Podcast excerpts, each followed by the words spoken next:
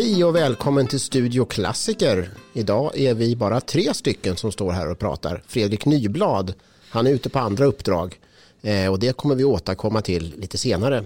Vi som är här det är Claes Johansson, Hej. det är Joakim Bergqvist Hej. och så är det jag, Karl Egelius.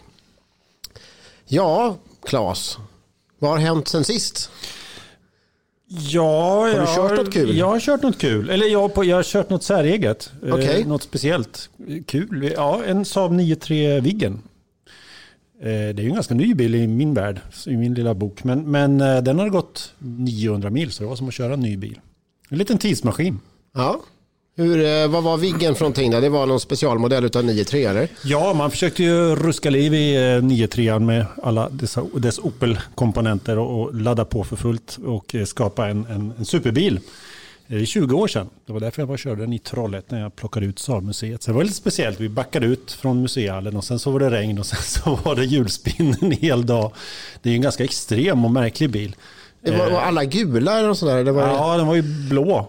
Ja, det är den där Lightning Blue. Och sen fanns de i den här Monte Carlo gult. Den är väldigt eh, omta- eller omhuldad. Ja, precis. väldigt tydlig färg. Ja. Precis. Och sen fanns de väl i grått och silver och rött. Och svart tror jag också det fanns. Det var ganska många varianter. Men väldigt Så snygg blå. Ja, faktiskt. Väldigt fin, fin blå färg. Och, och påkostad sådär som de var på den där tiden. Det är ju, nu är det ju länge sedan. Det måste Men den, den var väldigt mycket dyrare än en vanlig 93 eller? Jo, de var ju oerhört mycket dyrare än den vanliga. De kostade runt 350 000. Vilka modeller fanns det då? Eh, ja, förutom eh, tredörrars som var det kanske sportigaste gissar jag. Så var det ju en cab och sen en, en ovanlig femdörrars också. Så, men det är ju tredörrars man förknippar dem med. Det fanns ju en prototyp som gjordes redan på 900 som hette SVO. Det var ju liksom förlagan till Viggen-modellen. Eh, Och den hade en, en tre eker design på fälgarna. Det är ju självklart det är en Saab. Liksom. Mm.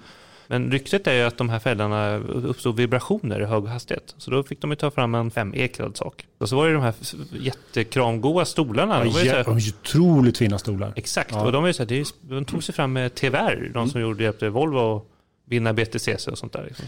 TWR alltså? TWR, precis. precis. Ja, det var inte biltillverkaren TWR. Nej. Utan det, Man hade ju eh, kommit på det här på Saab, Saab Automobil att den skulle heta Viggen. Och gjort loggor och allting. Och det var verkligen, den ska heta Viggen. Men det var ju bara det att det var ju Saab AB. Som, Som det heter idag då. Men då hängde det ihop med tajt med flygdivisionen. flygdivisionen som faktiskt eh, skulle frågas, tillfrågas om det här var möjligt. Kan vi kalla den här bilen för Viggen? Och eh, de eh, gjorde ju som så att eh, innan de åkte upp och satte sig, åkte upp till Linköping från Trollhättan, satte sig i diskussion med ledningen där, de som bestämmer, så såg de till att patentera namnet Viggen. Det var inte gjort Var, alltså? Nej, de hade inte varumärkesskyddat Viggen. Men de kom aldrig så långt som till den, det trumfkortet i den diskussionen. Så, utan eh, flygkillarna och tjejerna där, de gillade ju Viggen. Och tillät att den skulle få heta det. Men det Ja. hade ju varit en fin diskussion, en intern diskussion där. Ja, verkligen. Vi får by- Vi har- göra om alla emblem vi har tillverkat här. För, ja. Hur var det Mitsubishi gjorde när de lanserade Colt? Ja, ja, det vet inte jag.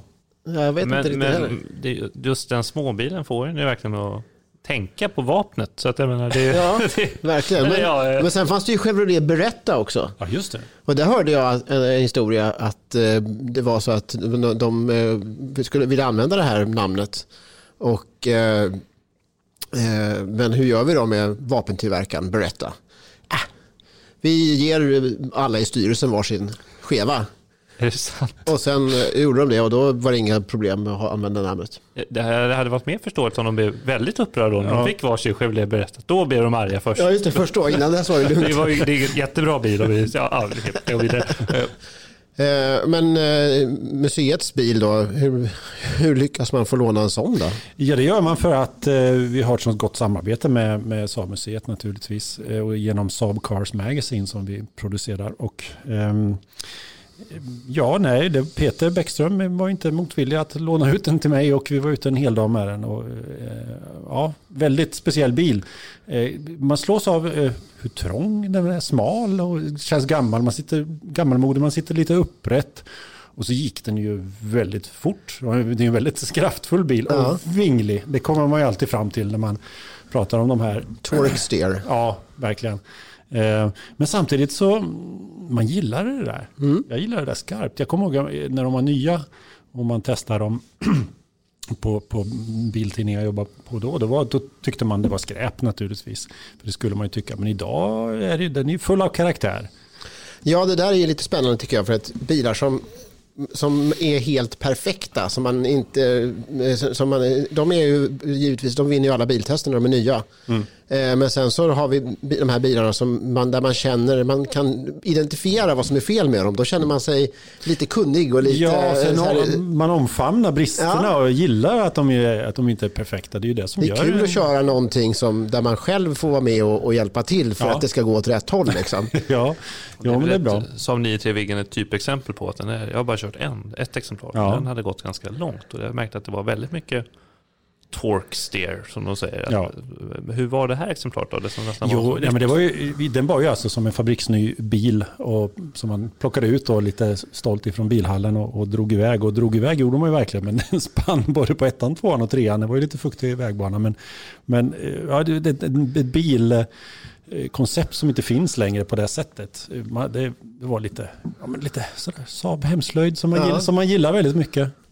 Men just det här med när Saab 900 blev 9.3. Mm. Det var ju ganska många, det var ju väldigt många skillnader på de där bilarna. Eh, ja, jag var med på provkörningen då. Eh, det måste ha varit 97 inför 98 års modell.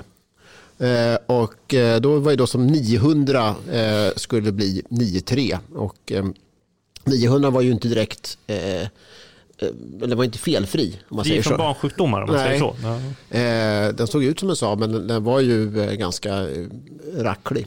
Men när 9 kom, då kändes det verkligen som att de hade skärpt sig och att det var en mycket, mycket bättre bil. Fick lite mer 9-5-delar och sånt där. Ja. Så... Jag, var, jag var då på den provkörningen i, utanför Rom, körde vi de där bilarna på vägarna där. Och fick köra alla de här olika. Och det var ju första gången som Saab hade en diesel också, för mig. Ja, just det. Det stämmer. Det var Opel-dieseln där. Ja. Så att, och ja, jag, jag gillar den där bilen faktiskt. Det var, det var väldigt, och den var väldigt trevlig och väldigt sabig tycker jag, i känslan. Eh, precis som du säger, att man, den var lite, man, sitter, man sitter lite upprätt, men det gillar jag med att ja. köra Saab och lite smal inuti också. Det tycker inte heller är något problem. Ja, men det har nästan blivit ett mantra idag att man ska inte gilla den. Jag gör det. Ja. 93 är väl ändå just att den hade viggen där, eller har viggen, så att har den ändå blivit lite accepterad. Men som sagt 900 NG, alltså den sista 900, 90-talsvarianten, den är ju hatad av alla. Alltså det, jag har ju kollat lite i Saabklubben och, och i kretsarna. Så det, den har ju inte kommit överhuvudtaget och lossnat som samlarbil eller någonting i den stilen. Men några har ändå köpt några. Plocka de här fin, fin eh, exemplaren nu. Och det är kul, för de kostar ju ingenting. Nej, det är så. Viggen har ju sprungit verkligen iväg i pris, men de vanliga är, är extremt prisvärda. Ja, men försök att hitta en, den allra första nya 900 så att säga. De är ju fullständigt väck. Mm. Den här konstiga reflexrampen bak. Eller p-lackad plast fanns ju på dem också. Vissa ja, det sen, just det. Ja. Ni får båda erkänna här, ni har båda Blocket-bevakningar på Lite de här. Lite så är det nog. Det... Vem blir först av er att köpa en sån här nu då? Tyvärr så har vi snöat in på den som absolut inte finns. Det här får vi inte avslöja. Men vi kan säga så, det finns ju en... en här avslöjas allt. Vi kan ju säga att den nya generationen, den sista generationens 900, den hade ju en väldigt speciell teknik, eller tillval kan man säga, eh, som vi gillar både jag och Claes. Eh, Sensonic, den här manuella lådan med robotkoppling, där du fortfarande Ja, du har ingen kopplingsprov, men du måste fortfarande röra på spaken för att byta växlar helt enkelt. Så det är en manuell låda med samma, samma fina... Så tänk dig en manuell låda fast du slipper trycka ner kopplingen. Ja. Ja, jag tyckte det var genialt när det kom. Jag ja, de, de, de slog ju väldigt stort på det där när de kom med, med den här lådan. Det var ju en typisk sån här Saab eh, grej som, ja. som eh, en klurig Ja, jag kan fortfarande förnimma den där väldigt speciella känslan i växelspaken. Jag gillar det skarpt. Den vanliga kopplingen skulle ju bort. Det var den, den föreställningen man hade i början. Där man, man, den skulle in på 9000. Och, mm. och, jo, den skulle egentligen hamnat mm. i många special, men det blev ju bara mm.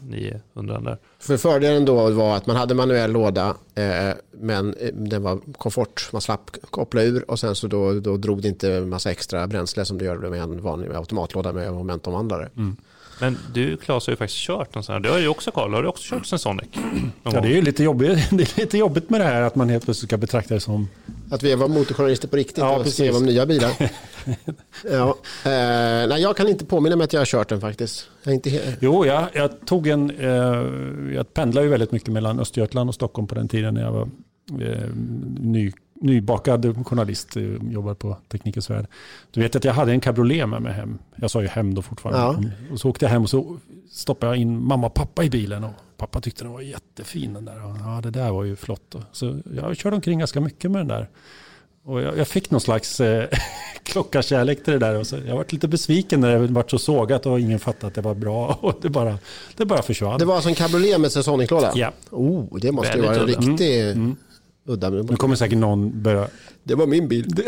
nu kommer någon börja titta i gamla antikvariattidningar här och säga nej det var det minsann inte. Men min minnesbild är det. Jag tror också det var en Sensonic. Jag vill minnas att det var en Sensonic. Eller att jag inte var på plats har jag läst. Men, men, men saken är i alla fall att det såldes ju ändå några sådana här exemplar. Men många av de här byggdes ju tillbaka till konventionell manuell på Saab-verkstaden. För att det inte fungerade helt enkelt. Då var det bygga, bygga tillbaka. Men vi har ju försökt att spåra upp många av de här som finns kvar. Ja. Nästan alla har ju dött. Men Mm. ja, vi får kanske återkomma till det här lite, Claes. Ja det måste vi absolut göra. För det har vi nog en, en tanke. Ni har ju några timmar på er mellan att det här eh, avsnittet spelas in och att det sänds. Så Ja. att när det här sänds så kanske de här två herrarna redan har hittat en Sensonic-bil och säkrat den. Jag tror att vi börjar i någon annan ände faktiskt. Att vi börjar med att bilda en klubb tror jag. Ja, Väldigt liten och exklusiv. ja. Sensonic-klubben. Ja, men det har vi någonting som är god tanke. De hade ju verkligen en rejäl utmaning, Saab-ingenjörerna, när de fick ut, skulle utveckla 900. De var tvungna att basera den på Opel Vectra A-plattformen, som i sin tur byggde på den här uråldriga Skåna C-plattan. Första framhjulsdrivna eh, Skånan alltså. Precis. Och jämfört med den gamla 900 så var ju den bara en bråkdel så vridstyv. Jag vet brorsan hade en sån där Skåna med sig hem. Det var på den där tiden när han låg i lumpen. Långt norrut och då fick man hyrbil. Vi var ju rika på den tiden. Så att alla rekryter fick hyrbilar och fara omkring. Och vi satte ju det där i system. För att det var ju... man fick, Preskriberat, man fick ju, ja, det var länge, länge sedan. Det var ju Skåna. Och alltså, man, han fick bara åka ett visst antal mil. De hade räknat ut hur mycket han skulle köra på en helg då när han hade helgpermis eller vad det kan ha hetat. Men det gick att koppla ur hastighetsmätarvajern på den. Så det vart inga mil. Så om du köper en lågmilad före detta hyrbil av märket Opera Skåna så vet du att det kanske har gått lite längre. Det finns ju väldigt många sådana just på marknaden just för detta hyrbilar Opel Skåne. Det här har vi ett konsumenttips. Ja. Se upp. Ja, och hyrbilar den, de är ju lite snabbare också än de vanliga bilarna. Det gick att köra jättefort med den här. Ja, jag hyrde en Skåna när jag, vi hade varit på muckarresa. Nu börjar prata lumparminnen. Ja. När vi hade åkt över, eh, vi tog Finlandsbåten över och, och hade muckarresa och sen när vi kom i land så hade vi ingenting att göra så då gick vi och hyrde en Opel Skåna och eh, åkte runt på finska vägarna där i ungefär fy- fyra till sex timmar innan båten skulle gå igen. Eh, det var kanske de tråkigaste timmarna i mitt liv. Det säger en hel del då. också. Ja, allt på tal om Saab 9-3 Viggen.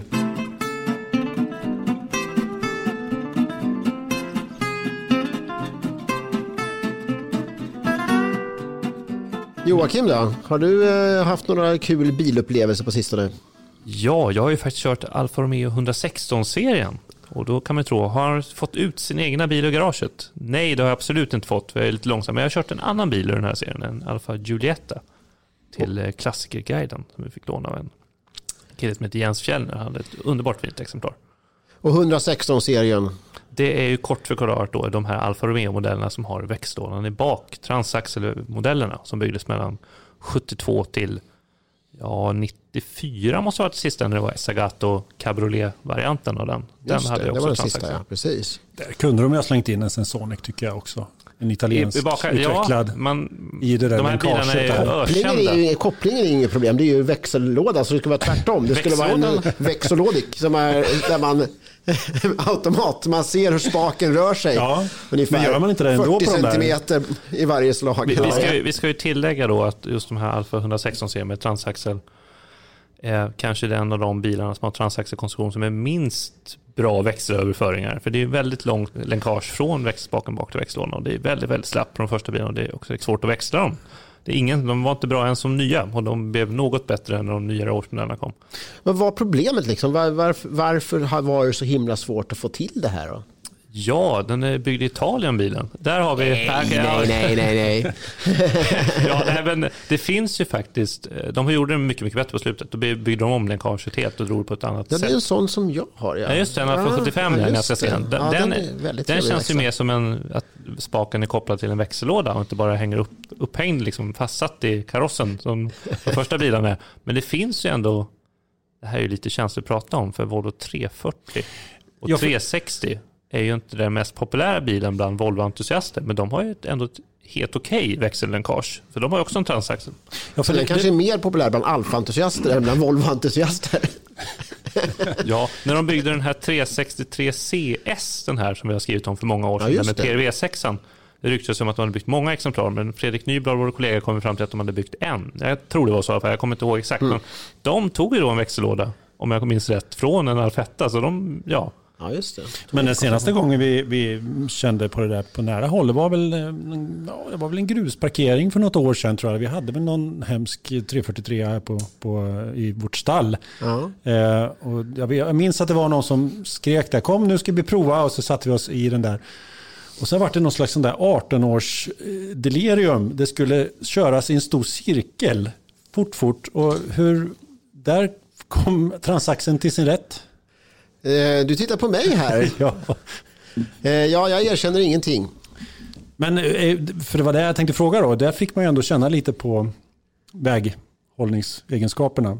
Hur var det med dem nu då? Är, är de så märkvärdiga att köra de här bilarna? Jag har kört väldigt lite Alfa, men som sagt, jag har ju Ja, men då- spunnit runt på en parkeringsplats med en 343. ja Det är ungefär som... det är ungefär. det har jag inte gjort, jag, för jag var inte med vid det här tillfället. Men, men, men ja, det, är så, det är lite svårt att beskriva dem. Karl, du har också kört mycket sådana här, och det är liksom, men de är roliga. De trivs att köras lite hårdare sådär. Och det, Det, det, ja, det, alltså, det är lite det som vi var inne på innan där med Torx på 9.3 och att, att det är om man, men man, det är en liten tröskel att lära sig att hantera den på det sättet, växellådan och koppling och sådana saker. Och när man väl gör det någorlunda så och då känner man sig mer utvald som, som eh, förare och som ägare av en sån här bil. Och då blir det roligare på något sätt, tycker jag. Eh, Ja, men jag håller med helt. Och just, det just i det här fallet så var det med att den, ändå att det är en annan modell och att den dessutom var lite nyare än min egna bil så är det extremt likt. Man kände igen det. Jag har inte kört min Alfetta på många år nu, men jag saknar den väldigt, väldigt mycket nu. För att den, den, har en, den har en speciell känsla. Så. Och det här med balansen, jag tycker faktiskt man känner det. Det här med att när man satt växellådan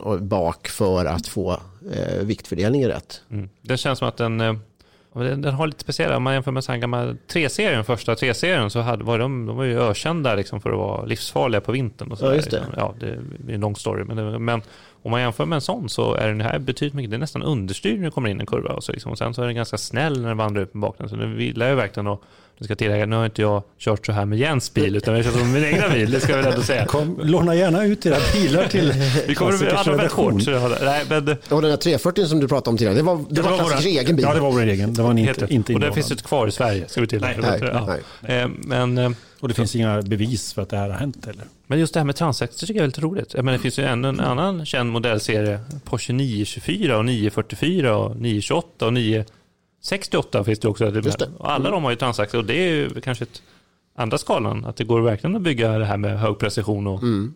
och få det att fungera väldigt bra. Och där kan man ju komma in på de roliga motorerna också. Då tänker jag inte på, på Porsches klassiska motorer som sitter bak, utan de som sitter fram. Mm. De hade ju en väldigt stor fyrcylindrig motor där på slutet. Precis, 3 Mm. liters. Tre liters fyra. Exakt, Jätte- S2 satte ni va? 944 S2, Ja, jättehäftig, lite köttig sådär. Ja, fyr, lite, verkligen. vi, man märkte att den fanns och jobbade hårt. Mm. För- Ja, jättecool motor faktiskt. Köttiga fyror, det, det, är en- Ja, det en hel genre som eh, förblev oupptäckt. sugmotorer som är köttiga. Mm. motorer. Det, vet- det finns inte så många sådana med köttig karaktär. Nej, det är kul med stor cylindervolym på den. Vi hade Mm. en, våran Austin A70, Ja, 53 Mm. Den hade ju då en, eh, samma motor som i Austin 900, samma cylindervolym.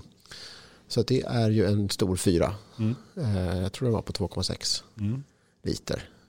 Och det var ju ett, ett, en amerikansk idé där, idé det där också att man cubic inches även på de små, Ja, små det. motorerna, fyrcylindrar i Pontiac och så vidare. Ja, just det. Ehm, Men jag tänkte på det där du sa att bilar som gör att man känner sig utvald. Det är inte det en ganska, ganska bra definition av vad, vad, vad vi, de bilar vi går loss på egentligen? Det är ju, vi är ju Det ska väldigt, inte vara för lätt smält liksom, eller? nej, vi är ju väldigt spretiga kan tyckas ibland i vår bilsmak och den ändrar sig på nästan dygnsbasis hela tiden vad, vad vi går loss på. Men det är alltid det där att man är väldigt delaktig i en bil. Eh, själsligt eh, eller vad det nu kan vara. Att man, att man blir engagerad av en bil när man kör den eller när man tänker på Det kan ju räcka med att tänka på den faktiskt. Mm. Eh, och hur man upplever en bil. Det är det oftast man gör. Man, tänker på sina bilar, man kör ju väldigt mycket. Det är väldigt mycket tankemöda Jag tänker mer när jag kör mina bilar. Det Tvångstankar. Men det är kul just det där med att prata om att vi, vi alla har ju ganska blandad bilsmak. Nu har ju Claes i princip bara Saabar. Ja, men, men, han gillar det är ju inte sant. Det är ju inte sant. Ja, det, det där jag har en Volvo V70 också, men det kommer vi... Jaha, ja, precis. Men vet, vet ni vad den där Volvon representerar i mitt liv? Eh, jag vet inte om har Trygghet. Ja, det är en trygghet. Jag har kört, avverkat två Fiat Multipla. Så då, det var som att komma in i en lugn hamn där, precis innanför piren där, liksom där mm. stenpiren och det har stormat och så går man in och så har man en Volvo V70. Men jag tänkte en annan tanke med min V70. Um, ehm, har ni varit på Finlandsbåten någon gång? Försökt man, undvika det. Ja, jag det förstår det. det och, och då, då, går man in i den här parfymshoppen. Och så går man loss där. Är det alla parfymer finns ju alla prisklasser, allting. En massa roliga upplevelser. Man går där med, med små doft, eh, inte pinnar, det är små lappar man doftar på. Och så går man och sniffar. Och så sniffar man igen. Och det är ju så där man håller på med bilar. Ett ja. jädra sniffande hela tiden. Ja, det är det faktiskt. Och då behöver man ha, de har ju en liten doftpåse som man neutraliserar sitt doftorgan med. Ah, Kaffe, ah, kaffebönor i en liten påse. Ah, Då drar man en, ett, ett halsblås med den tänkte jag säga. Man sniffar till hårt på den. Och så är man liksom kalibrerad, nollad och klar för nästa doft. Det var en bra liknelse. Det är precis så en V70 fungerar. Ja, man har den som en, en, en lugn hamn, en, en påse full med kaffebönor. Det är så min Maybach fungerar. Din 57 är det? Ja. 62 är det. Ja, 62 ja, ja. det. Först. Kasta Klas grejer på mig här. Ja. Ja, eh, ja men, men sån här eh, Julietta som du var och körde då, det är, eh, de är väl inte direkt lätta att få tag i? De är ju väldigt, väldigt ovanliga. De, de här Alfa 116-serien, det finns ju många modeller i den, men Alfa 75 kanske är den som de flesta minns. Och det finns ju kvar ganska många sådana. Eller ja. ja, men och sen av kupéerna GTV och GTV 6. GTV är också en sån där som bygger på samma teknik. Och de bilarna har, ja, det finns ju inte många kvar av dem. Nej, men de men har ju sparats i en annan... Eh, de har varit omtyckta från början kan man ja. säga. Medan Juliettan då, den här som är en Alfetta fast med en kortare kaross kan man säga. Eh, avhuggen fram och bak. Eh, de såldes ju inte speciellt bra i Sverige från första början. Jag tror de sålde 500 60 exemplar under de här åren. De byggde dem från 78 till 85. Eller som de såldes i Sverige kan jag säga, 78 till 85. Ehm, och idag så finns det drygt 50-tal kvar. Och det är bara liksom ett enstaka som är i trafik. Ja. Och de här har liksom inte riktigt hängt med priserna. Alfa 75 börjar bli ganska dyra. Ja. De kan kosta väldigt mycket pengar. Medan en sån här Judetta kan du få en jättefin bil. För ja, 50-60 000 får du ett toppexemplar. Och det är ganska billigt för en 40 år gammal bil som är ändå från en hyfsat känd biltillverkare. Ja, liksom. verkligen. Nej, men eh, Alfa Romeos eh, modellpolitik där, när de hade då eh, Alfetta och Giulietta parallellt, som är i princip samma bil.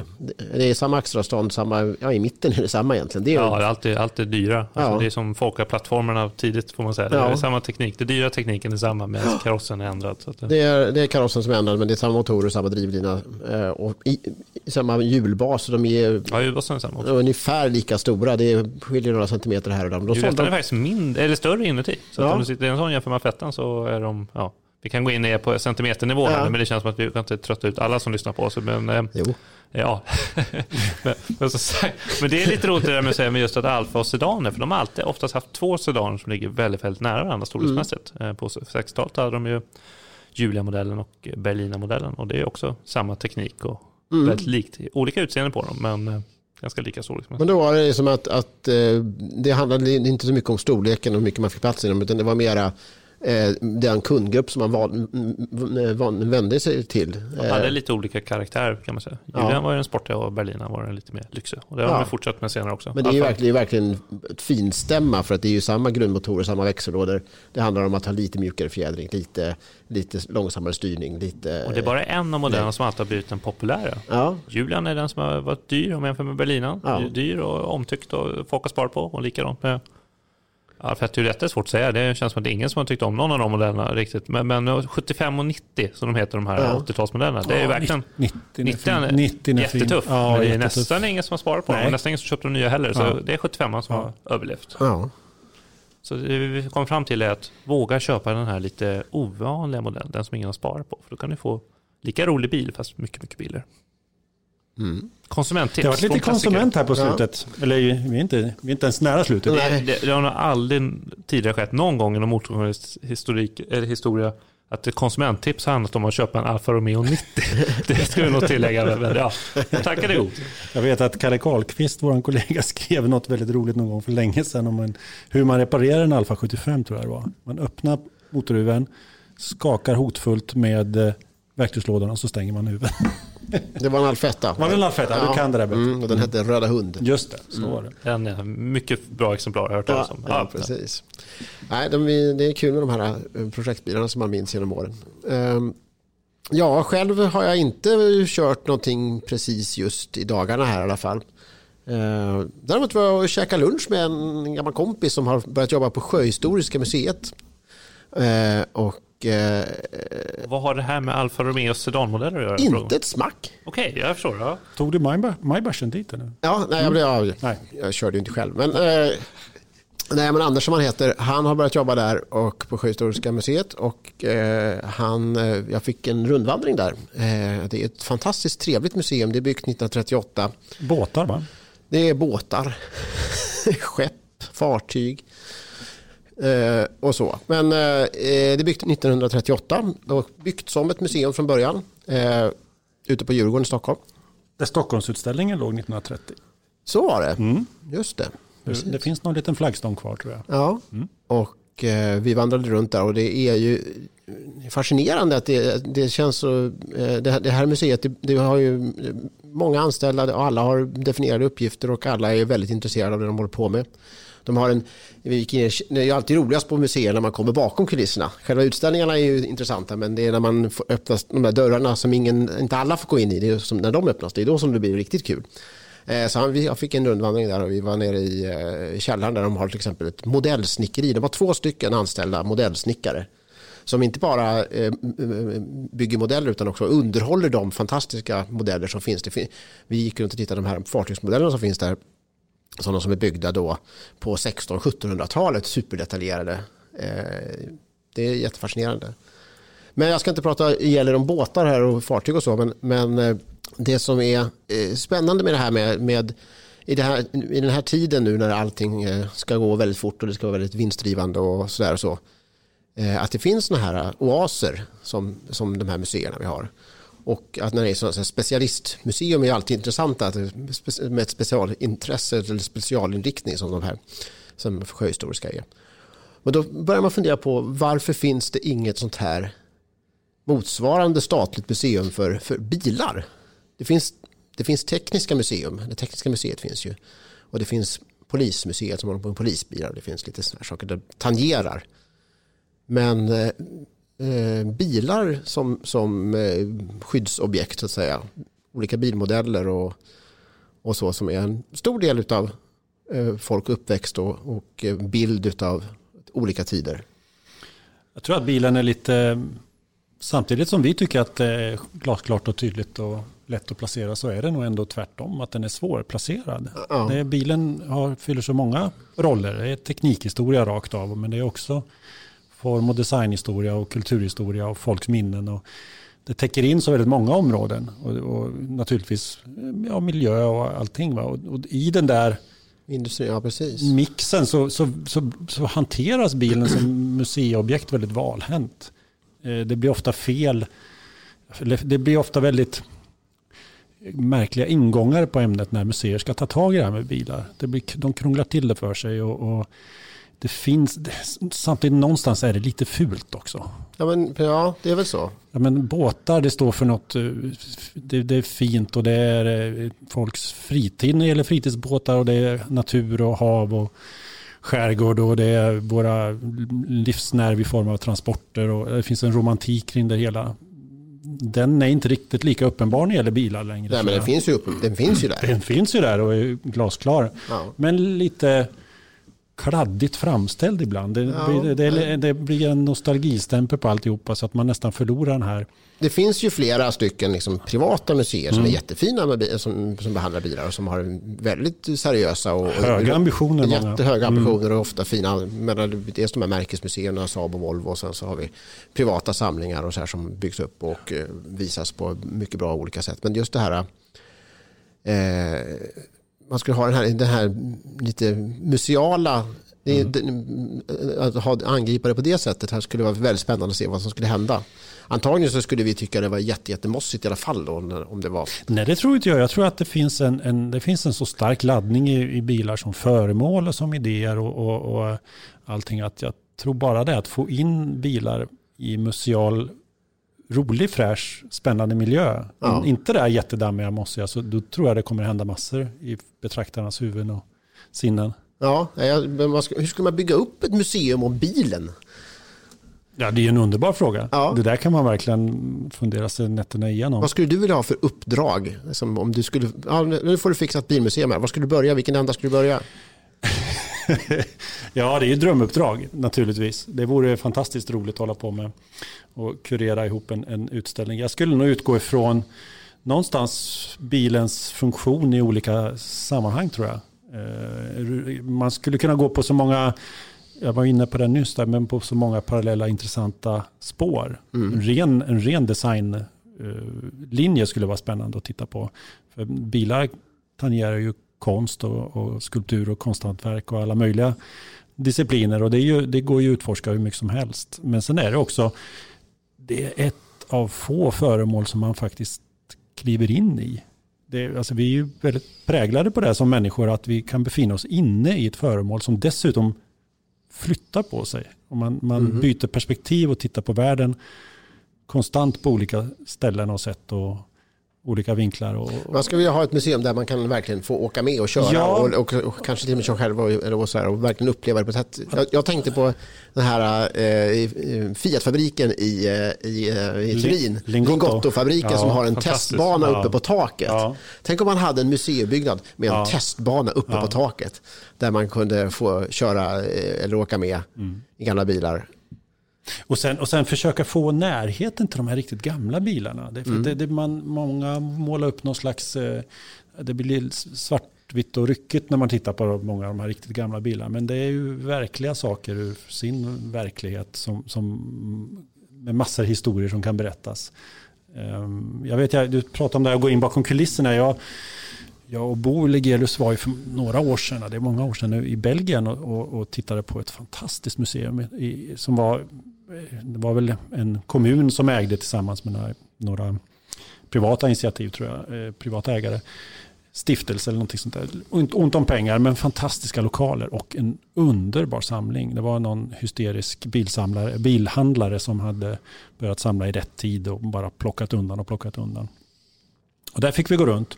Och det var, eh, miljön var helt eh, magisk med en gammal, om det var någon textilindustri eller någonting. Och de liksom tog bit för bit och stoppade in nya bilar i nya delar av den här enorma byggnaden.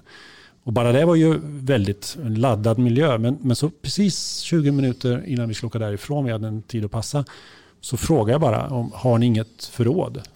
Eh, jo, sa, sa hon som var föreståndare. Så drog hon upp en stålport, fyra meter bred. Och jag lovar, jag, jag höll på att få hjärtinfarkt. För då öppnade sig himmelriket. Jag tittade in i ett, ett enormt varuhus, eller, eller vad heter det, lager. Där det stod 200 bilar som var infettade för att vara konserverade. Från, det var gjort tidigt 50-tal.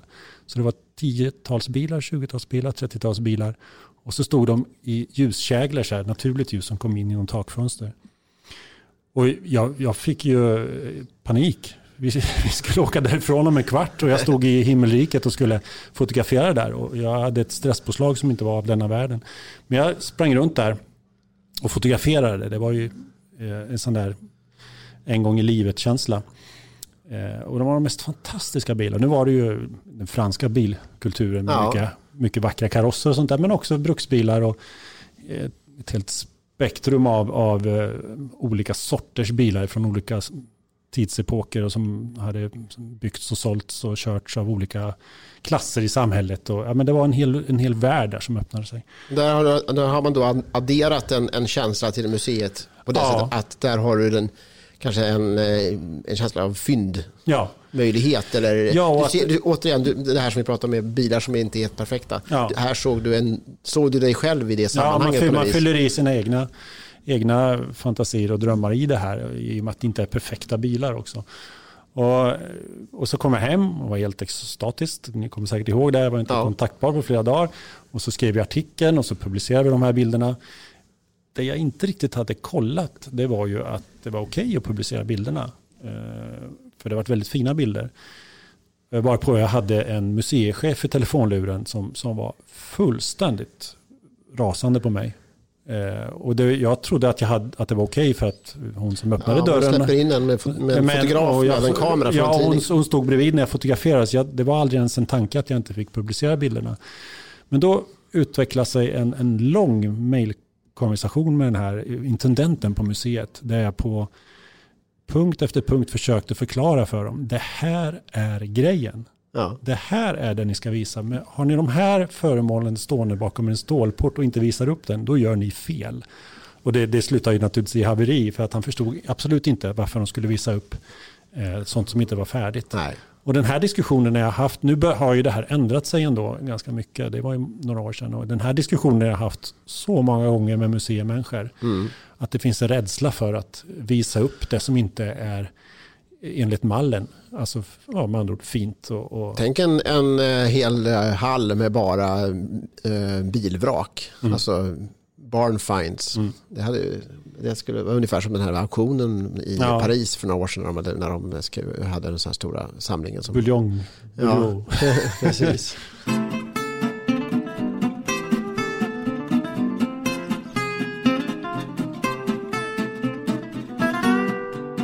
Men hur var det nu med Fredrik Nyblad? Var är han någonstans egentligen? Jag vet inte. Ja, jag vet faktiskt inte jag heller. Vi kanske borde ta... Ring honom. Ska vi ringa upp honom och höra var han är någonstans?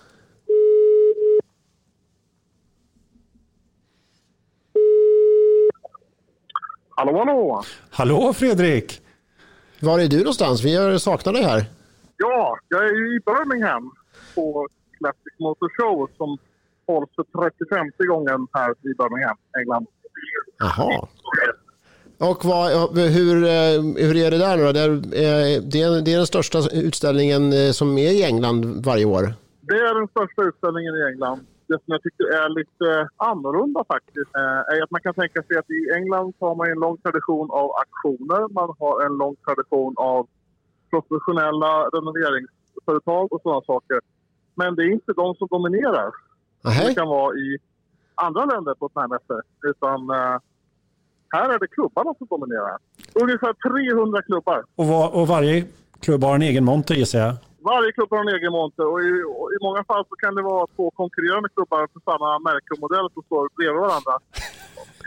jag, jag, vet inte om de tittar ut på varandra eller om, om de pratar med varandra, men det är ofta fallet. Som ge något exempel på, på, klubbar som är av samma. Är det två Morris Minor-klubbar eller vadå? Ja, jag hittar inte mindre än tre Volvo-klubbar här till exempel. Okej, okay. hur många Volvo finns det i, i England? det kan jag inte ge siffra på här. Nej, men det är inte, det är inte jättestort märke. Nej, precis. Nej, eftersom Volvo började importera sitt först med Amazonen som var den första högerstyrda Volvobilen.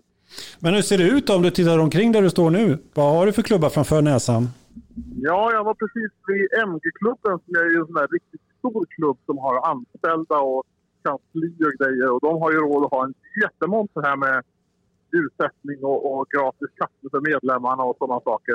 Man är, agerar väldigt professionellt och har också anställda. Naturligtvis så finns det klubbar som, som är så pass stora så de har en egen organisation. Det är inte bara frivilliga som arbetar för att få fritiden eller som pensionärer utan som anställda. Men det finns ju också naturligtvis många andra klubbar som, som inte har det. Men jag pratade med Andrew Anderson som är ordförande i Volvo Owners Club och, och, har ju inte råd att ha anställda. Men tack vare att det finns den här infrastrukturen av, av större klubbar så kan de använda sig av dem. De, deras medlemshantering sköts av MG-klubben. Jaha, okej, okay. smart. Så att då, MG-klubben tjänar pengar på att, på att göra ett professionellt arbete åt Volvoklubben. Det är ganska smart. Och de gör också Men- tidningen åt dem, så det är väldigt mycket MG i den eh, Volvo-tidningen. Ja, just det. Nej, de gör inte tidningen. Men det är ganska smart. för Vem vet bättre vad man egentligen vill åt än en annan klubb? Ja, det är ju väldigt Om man, smart. skulle, om man skulle höra av sig till ett allmänt konsultföretag så kanske man inte riktigt förstår vad man är i behov av. Skulle jag kunna tänka mig. Är det någon annan klubbmonter som du verkligen har fastnat för? Någon som har gjort någon rolig utställning eller något galet? Ja, det var eh, eh, Capri-klubben eh, som dels hade en gul Capri Mark D som eh, eh, åtminstone jag har haft som Corgi-modell. Och här står den. Den bilen med det registreringsnumret. Förlagan, står det där? Ja, ja, ja visst. Och uppbyggd på en ramp som ser ut som en sån här Corgi-låda från 70-talet. Eller 80-talet. Eh, Du låter uppspelt Fredrik. Ja, Capri Mark 3 är en drömbil för mig. Men den finns ju inte i Sverige. Jag har inte hittat någon i alla fall. Så det, det, det var roligt. Jag menar, vem, skulle inte bli upp, upprymd av att det är en Corgi-modell som har höjts om i skala 1 till 1? Jag blir det i alla fall. Jag förstår det. Vad, vad, ehm, ja, alltså jag kan tänka mig att Capri-klubben i England kan vara ganska stor. Men har du sett några sådana små, riktigt obskyra klubbar då? Ja, det finns det ju absolut. Eh, jag kommer inte på någon sån här... Ja, just det. Eh, den här uh, Grupp B-varianten av eh, MG Maestro. Eh, jag kommer inte ihåg vad den heter nu. Det, det är 200 byggda ungefär. Ja, MG Metro. Metro, precis. Ja. Ja, en- MG Metro, MG Metro naturligtvis. Ja. Du har två medlemmar här i studion. Ja. Men vi pratar alltså grupp, grupp B-versionen av den bilen. Just det, S6R4 tror jag den heter. Ja, 6R4 tror jag det heter. Men Ja, världens... det, det är en ganska liten klubb. Eh, men det är klart att det, alla klubbar kanske inte har eh, bara enbart ägare. Jag, jag pratade med till exempel med klubben för DeLorean och de har ju väldigt unga medlemmar. I genomsnitt 28 år gamla medlemmar. Och det kan de ju tacka en viss film för.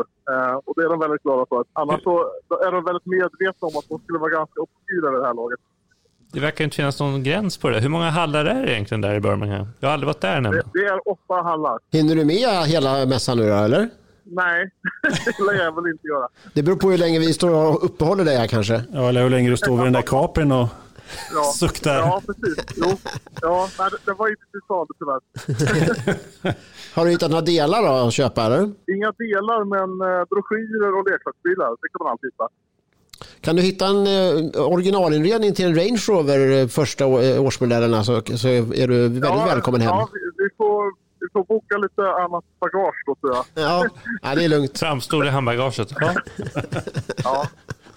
ja, men det är nästan så att eh, eh, de som ställer delar är, är inte, det är inte så stor del av det här mässan. Det är, det är ingen stor grej här. Eh, då får man nästan leta på en annan mässa, tror jag. Ja, jag kan tänka mig att det är ganska dyrt att, att, att ställa ut där om det är så en stor mässa så att det kanske inte är de, de eh, småskuttarna direkt. Som... men, in, men det är det som är grejen. Det är inte dyrt för klubbarna, utan klubbarna får, står här faktiskt gratis. Aha, så de, de har insett att de är en del av utställningen. Ja, men det var faktiskt så att förr i tiden så fick de till och med ett litet bidrag för att stå här. Men nu eh, så är det nedsparat till att man står här gratis. Men bara det är nog en ganska bra förutsättning. Hur, hur gör de då för att få, för att få klubbarna att eh, prestera bra montrar? För det kan ju finnas... Jo, för att det finns 300 klubbar här, men det finns fler än, än de klubbarna som vill vara här. Så att det sägs mig att arrangörerna smyger runt här under de här dagarna och ser vilka klubbmontrar är mest populära. Eh, för att man får alltså ansöka om att få plats här. Det är ingenting som är givet att man kan få plats här. Så alla Volvo-klubbarna är inte på plats till exempel då? jag vet inte. Jag har svårt att tänka att det finns fler. Ja, Fredrik, jättekul att få prata med dig och att få höra lite grann om, om Birmingham. Och, eh, vi kommer att få höra mer hoppas jag och se bilder så när du kommer hem sen. Ja. Om du Absolut. träffar arrangören så släng in ett gott ord för Saab Sensonic-klubben till nästa år. Ja, det ska jag göra. Ja, det är bra. Vi, kommer, vi lovar en jättefin monter med en stor växelspak i. Ja, Inga bilar tyvärr, Ja, för de finns inte kvar. Men ja. ja. ha det så bra. Toppen, Ja, ha det tack så bra. mycket. Tack, tack Fredrik. Hej! Hej, hej. Ja, det var inte dåligt det där. Få höra lite grann direkt från plats från Fredrik eh, i Birmingham. Vad tycker ni det här med, med klubbar? Är det, det, I England så är ju klubb, klubblivet väldigt, väldigt viktigt och de är ju väldigt lokala de här klubbarna känns som. Det finns väldigt få så här rikstäckande. Det är den MG-klubben som Fredrik pratade om som har, jag tror de har typ ja, 60-70 000 medlemmar, kanske ännu mer förresten. Ja. Eh, och då, på det sättet så har de ju råd att ha. De har, jag har ju varit där och hälsat på dem i Abingdon. De, de har, har, sin klubblokal i ett gammalt hus som har tillhört fabriken, på fabriksområdet. De, de kan titta ut på gamla fabriksområdet i Abingdon där som nu har blivit bostäder. Men men eh, så det, det, är ju verkligen en stark koppling till MG-fabriken och, och, de har eh, allting. De har alla gamla fabrikshandlingar och sådana saker. Så. Men de har ju funnits sedan 30-talet så det är en extremt gammal klubb också. Det är ja. roligt att det startades av fabriksarbetarna i Abingdon. Ja, så det, men det är, ju, det är ju verkligen på ena sidan av, och sen så är det väldigt många lokala klubbar som sagt, som Fredrik sa, att det finns, finns en, en eh, Capri-klubb för södra London och en Capri-klubb för norra London liksom, i princip. Eh, och, eh, men, men eh, och i Sverige så har vi ju dels de här, där är ju väldigt, oftast mer inriktat på olika bilmodeller eller märken eller eh, så är det då de här mer allmänna klubbarna Idag så börjar man ju fundera på varför ska, var, det finns ju så väldigt många olika sätt att träffas på. Ja. Förutom att vara med i en klubb. Så att man funderar igen på hur, men samtidigt så behövs ju de här klubbarna. De är jätteviktiga. För, dels för, för eh, det här med vårt gemensamma arbete för att göra eh, de klassiska bilarna och fordon överhuvudtaget, historiska fordon, eh, synliga i, i debatten och det gör ju framförallt MHRF, Motorhistoriska riksförbundet, och de är ju en paraplyorganisation mm. för alla anslutna klubbar. Så att, och de är ju beroende av att folk är medlemmar. Mm.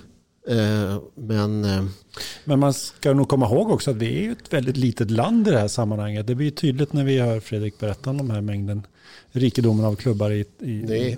Det, det, det, på något sätt så är det en, det är en naturlig följd av det som händer nu, att, att klubbar krymper ihop och inte fungerar och så vidare. Det, är ju, det har ju med att göra att det inte är så många i Sverige. Ehm, och då uppstår också de här, ja men det kan bli eh, små klubbar som, där folk inte gillar varandra. För att det finns inte så många andra att ty sig till. Nej, och, och sen händer det saker och det imploderar och det blir utbrytare och, och sådär. man har ju genom åren hört mycket tråkiga historier om klubbar som gör att man blir väldigt eh, osugen på det här med klubbliv överhuvudtaget. Men jag tror ändå att, som du säger, den, den stora stora intrycket man har av klubb-Sverige är ju ändå att det är väldigt roligt och att det är väldigt fart på det och mycket frivillig arbete och det händer mycket grejer. Verkligen. Men sen gäller det att ständigt, man återkommer ju ständigt till det att det ska förnyas. Mm. Och alla ställer samma fråga, hur ska vi fylla på med yngre människor. Eh, det är föreningsliv på något sätt tillhör det förgångna säger alla, fast samtidigt är det ju inte så. Nej. Så det, det är ett dilemma det där som alla har brottats med. Eh, ibland kanske i onödan kan jag tycka. Eh, det blir en väldigt konstig fokus på det här med förnyelsearbete som är lite påklistrat, men istället för att koncentrera sig på det man är bra på och det man tycker är roligt framför allt. Mm. Jag tycker det, det, det är ju nästan omöjligt att undgå att det blir schismer och, och, och, delade meningar mellan folk när man ska göra ett gemensamt projekt. Så är det ju faktiskt eh, som en klubb är. Eh, jag tycker att det är, det är ju roligare om den här, om olika klubbar har schismer angående det, de, det, det som klubben är till för. Alltså, är eh, Mark 1 eller Mark 2, vilken har snyggast bakljus? Om, om, klubben delar upp sig i två ja, falanger för det, det, då, då, är ja, det, då, då, tycker jag det är respekt. Va? Men, ja. men om, man, om, man, om man inte kan bestämma sig om man ska ha vilken sorts kaffe man ska ha på träffen mm. och det skapar ett, ett, mm. ett dike mellan två olika falanger. Ja, och vem ska koka det där kaffet? Ja, och vem ska dricka det? Ja. Men varför ska man vara med? Jag, jag säger, jag är med eh, i klubbar för, av olika anledningar. Men dels är det ju, om det är en märkesklubb så är det ju att man vill ha eh, koll på, det, på den bilen som, som Men man ändå, har. Då min, min otroligt eh, jobbiga fråga då, eftersom du byter märke och köper nya bilar och säljer bilar på ett sätt som inte riktigt vi andra på redaktionen gör. Går du automatiskt med i klubben direkt och, och blir en klubbkille?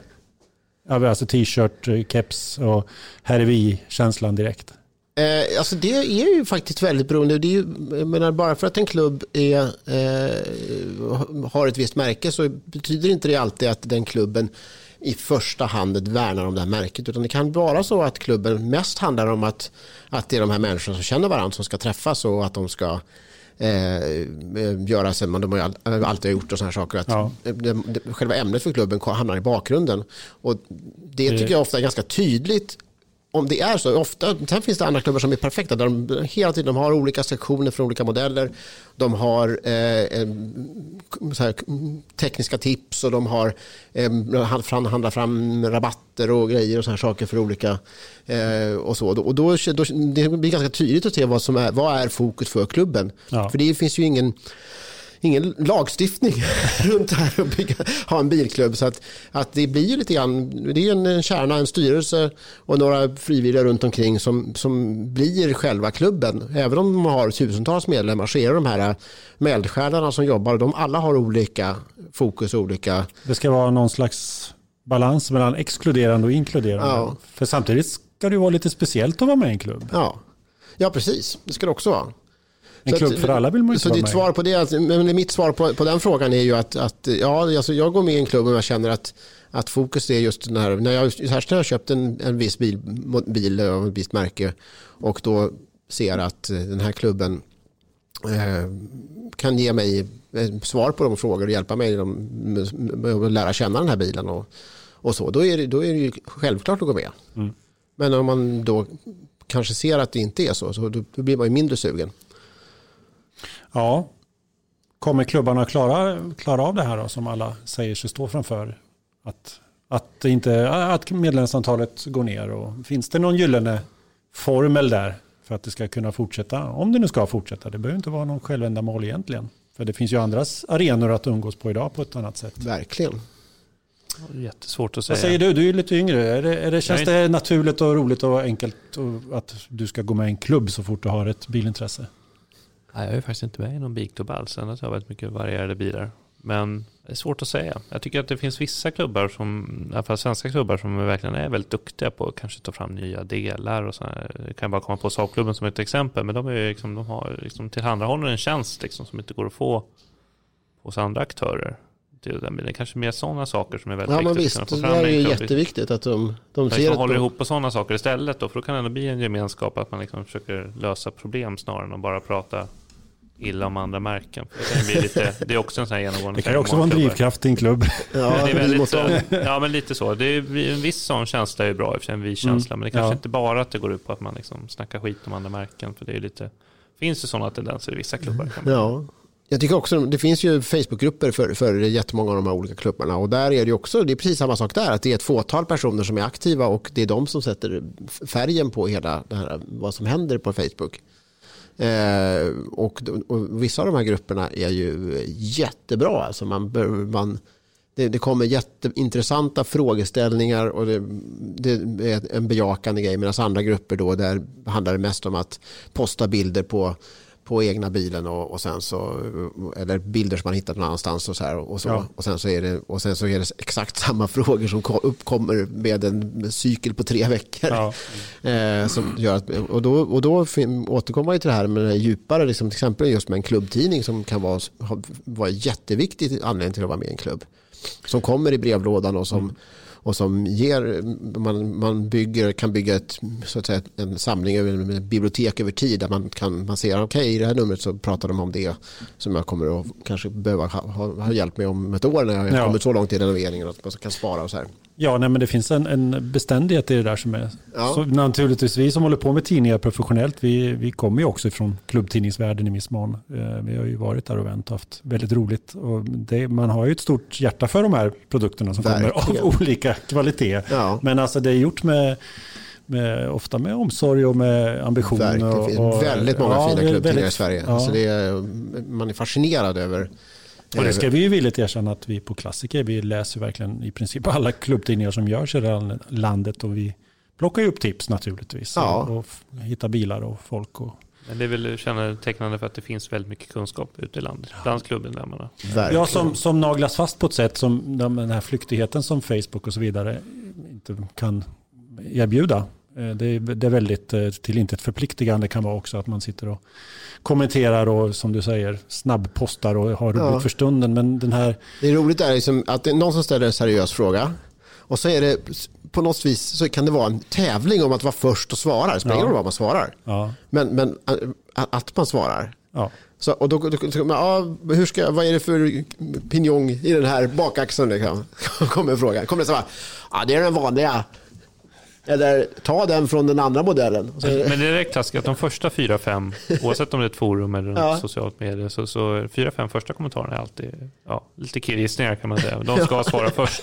Och sen så brukar det komma runt sjätte, sjunde där, då kommer alltid den här äh, profilen, oftast en gammal mekaniker, Ja. tidigare mekaniker kan jag säga, som alltid svarar rätt och som alla väntar på, för det är det svaret man vill få. det kanske är en, här- en, en, en taktik det här. Man kör lite killgissningar för att locka fram de här riktiga kunskaperna. Det är ett, ett, Ja, jag tror att det kan locka, liksom trigga faktiskt, att det, det är lite fel och sen kommer då den, den, den riktiga kunskapen. men borde det inte finnas något slags tröskelvärde någonstans inbyggt i systemet? För det, det är väldigt irriterande när någon, uppenbarligen en rookie som absolut inte har surrat omkring i klubben, kliver in med den här lite slängiga attityden och "Ja, är det här en, är det här en Saab 99? Är det något att ha? Och Men då, kanske man får ta till sig det. det beror på vilken forum man sätter upp det där. Om man kör i alfaklubben så ja, då blir det svårt. Alltså. Ja, men det, min första...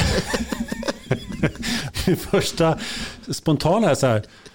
Googla innan.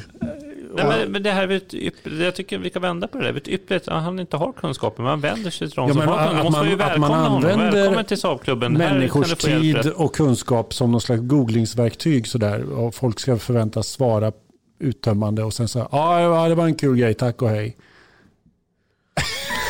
Ja, är inte väldigt irriterande? jo, men, men, men det, någonstans måste man lite grann kvala in. Och antingen kvalar man in med någon slags artig ton. Hej, Ja, kan absolut. ni Ja, tänka, kan- finns kan det någon där ute annat sätt. sådär, liksom, men allt det där, Ö, är det här något? Va? Det här har jag sett. Du hänger i fel Ja, klubbforum. fel. Nej, ja, det, är, ja, det är inte specifikt Saab, absolut inte, men jag är ju med i flera klubbar och där förekommer. Mm. Eh, ja, men det blir ju en viss kultur naturligtvis på olika... ja, men som sagt, det finns flera stycken som är väldigt trevlig ton. Och Oh ja. Väldigt, och de är, of- ofta så är det kanske, ja, jag vet inte om det är på antalet medlemmar som är eh, så här att, men eh, lite mindre så här som att Jag tror de- 3, 4, 500 medlemmar och så här som är, som är mer dedikerade kanske, Ja. jag vet inte. Det är, Jo, men äh, jag är ju med i Panardklubben numera och det är jättehärliga diskussioner. var du så här lite artig och Ja, det var, ja, det var jag. När du Absolut. började ja, där? Ja, absolut. Tjena grabbar, tjacka en glöjväng. Checka, checka kliving här. Eh, är det här något som kan vara något? För om jag bildar en egen klubb så kan jag gå ur, gå ur den när jag tröttnar på mig själv. Och sen så kan jag dissa klubbtidningen som jag ska skriva. Fast jag först ska jag klaga på att ingen skickar in. Just det, det är mycket bra. Klivingklubben. Den är faktiskt lite mindre än Sensonic-klubben tror jag.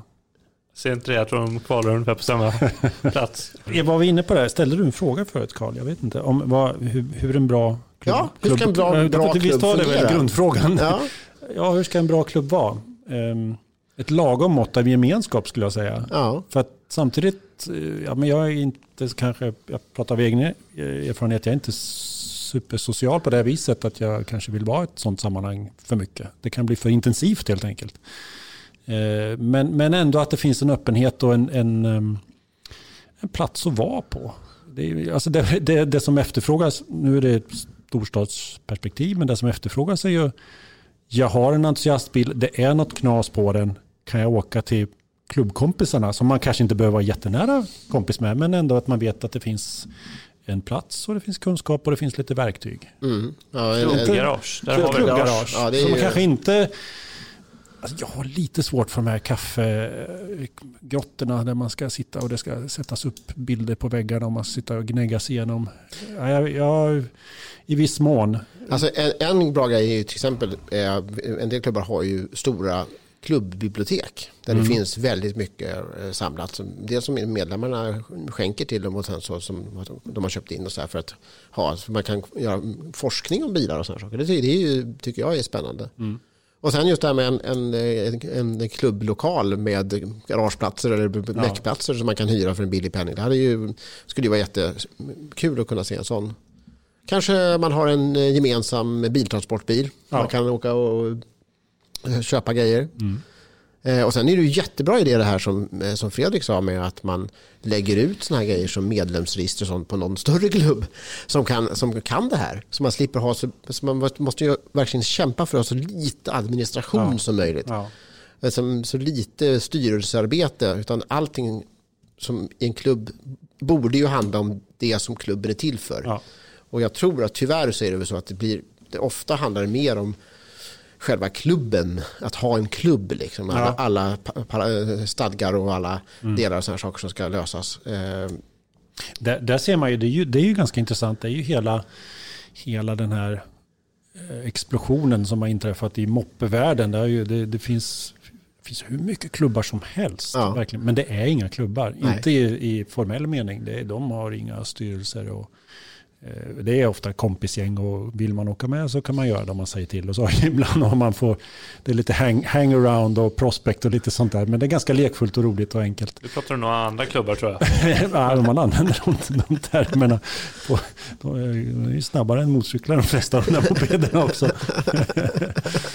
Nej, men det, det är, finns en lekfullhet och en enkelhet i, i moppevärlden som jag tycker är, skulle kunna vara ett, ett föredöme faktiskt. Att man inte har man inga kostnader eller utgifter eller medlemsavgifter och sånt där utan bara ett, ett, ett hänggäng liksom. ja, nej, men det är precis. Ett analogt hänggäng snarare Ja. än ett digitalt hänggäng. Ja. Ja. det är ju riktigt. Samtidigt så, ja det är ju en gyllene Ja. medelväg. För att det, samtidigt pratar vi om det här med kontinuitet och med Ja. eh, Ja, kunna bygga någonting på, för längre sikt. Det är ju riktigt. Vilka klubbar är du med i? Eh, Jag är med i eh, Alfa Romeo-klubben och jag är med i eh, Motorhistoriska sällskapet. Det är väl de två som jag är Ja. är med i just nu.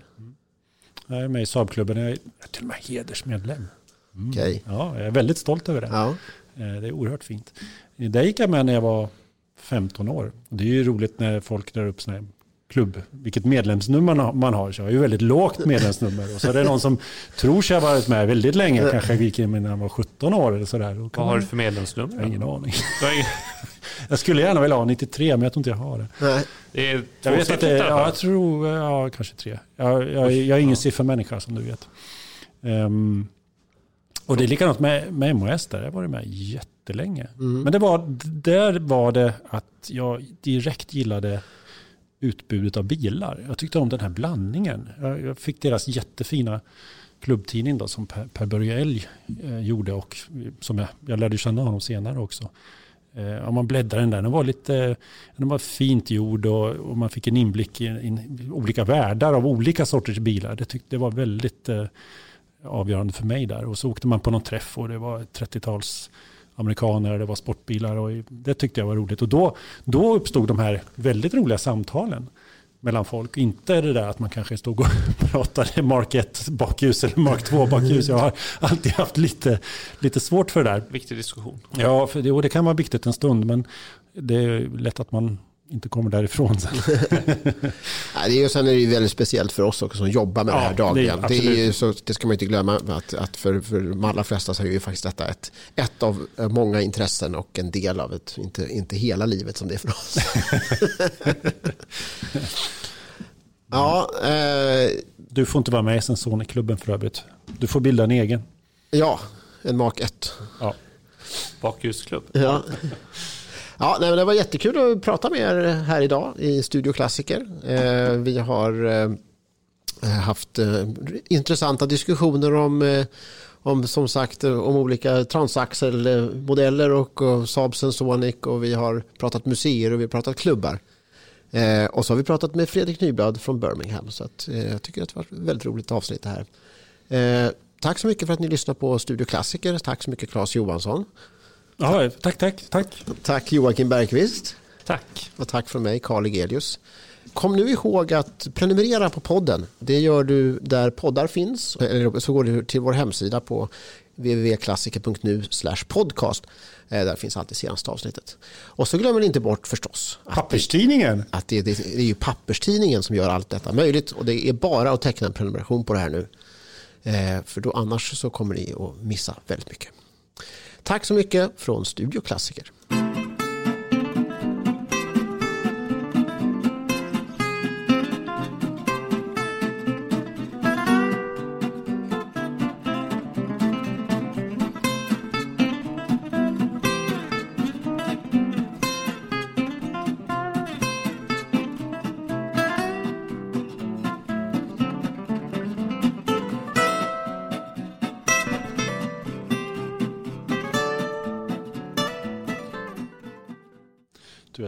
Direktsändning.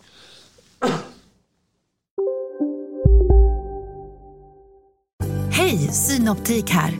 Visste du att solens UV-strålar kan vara skadliga och åldra dina ögon i förtid?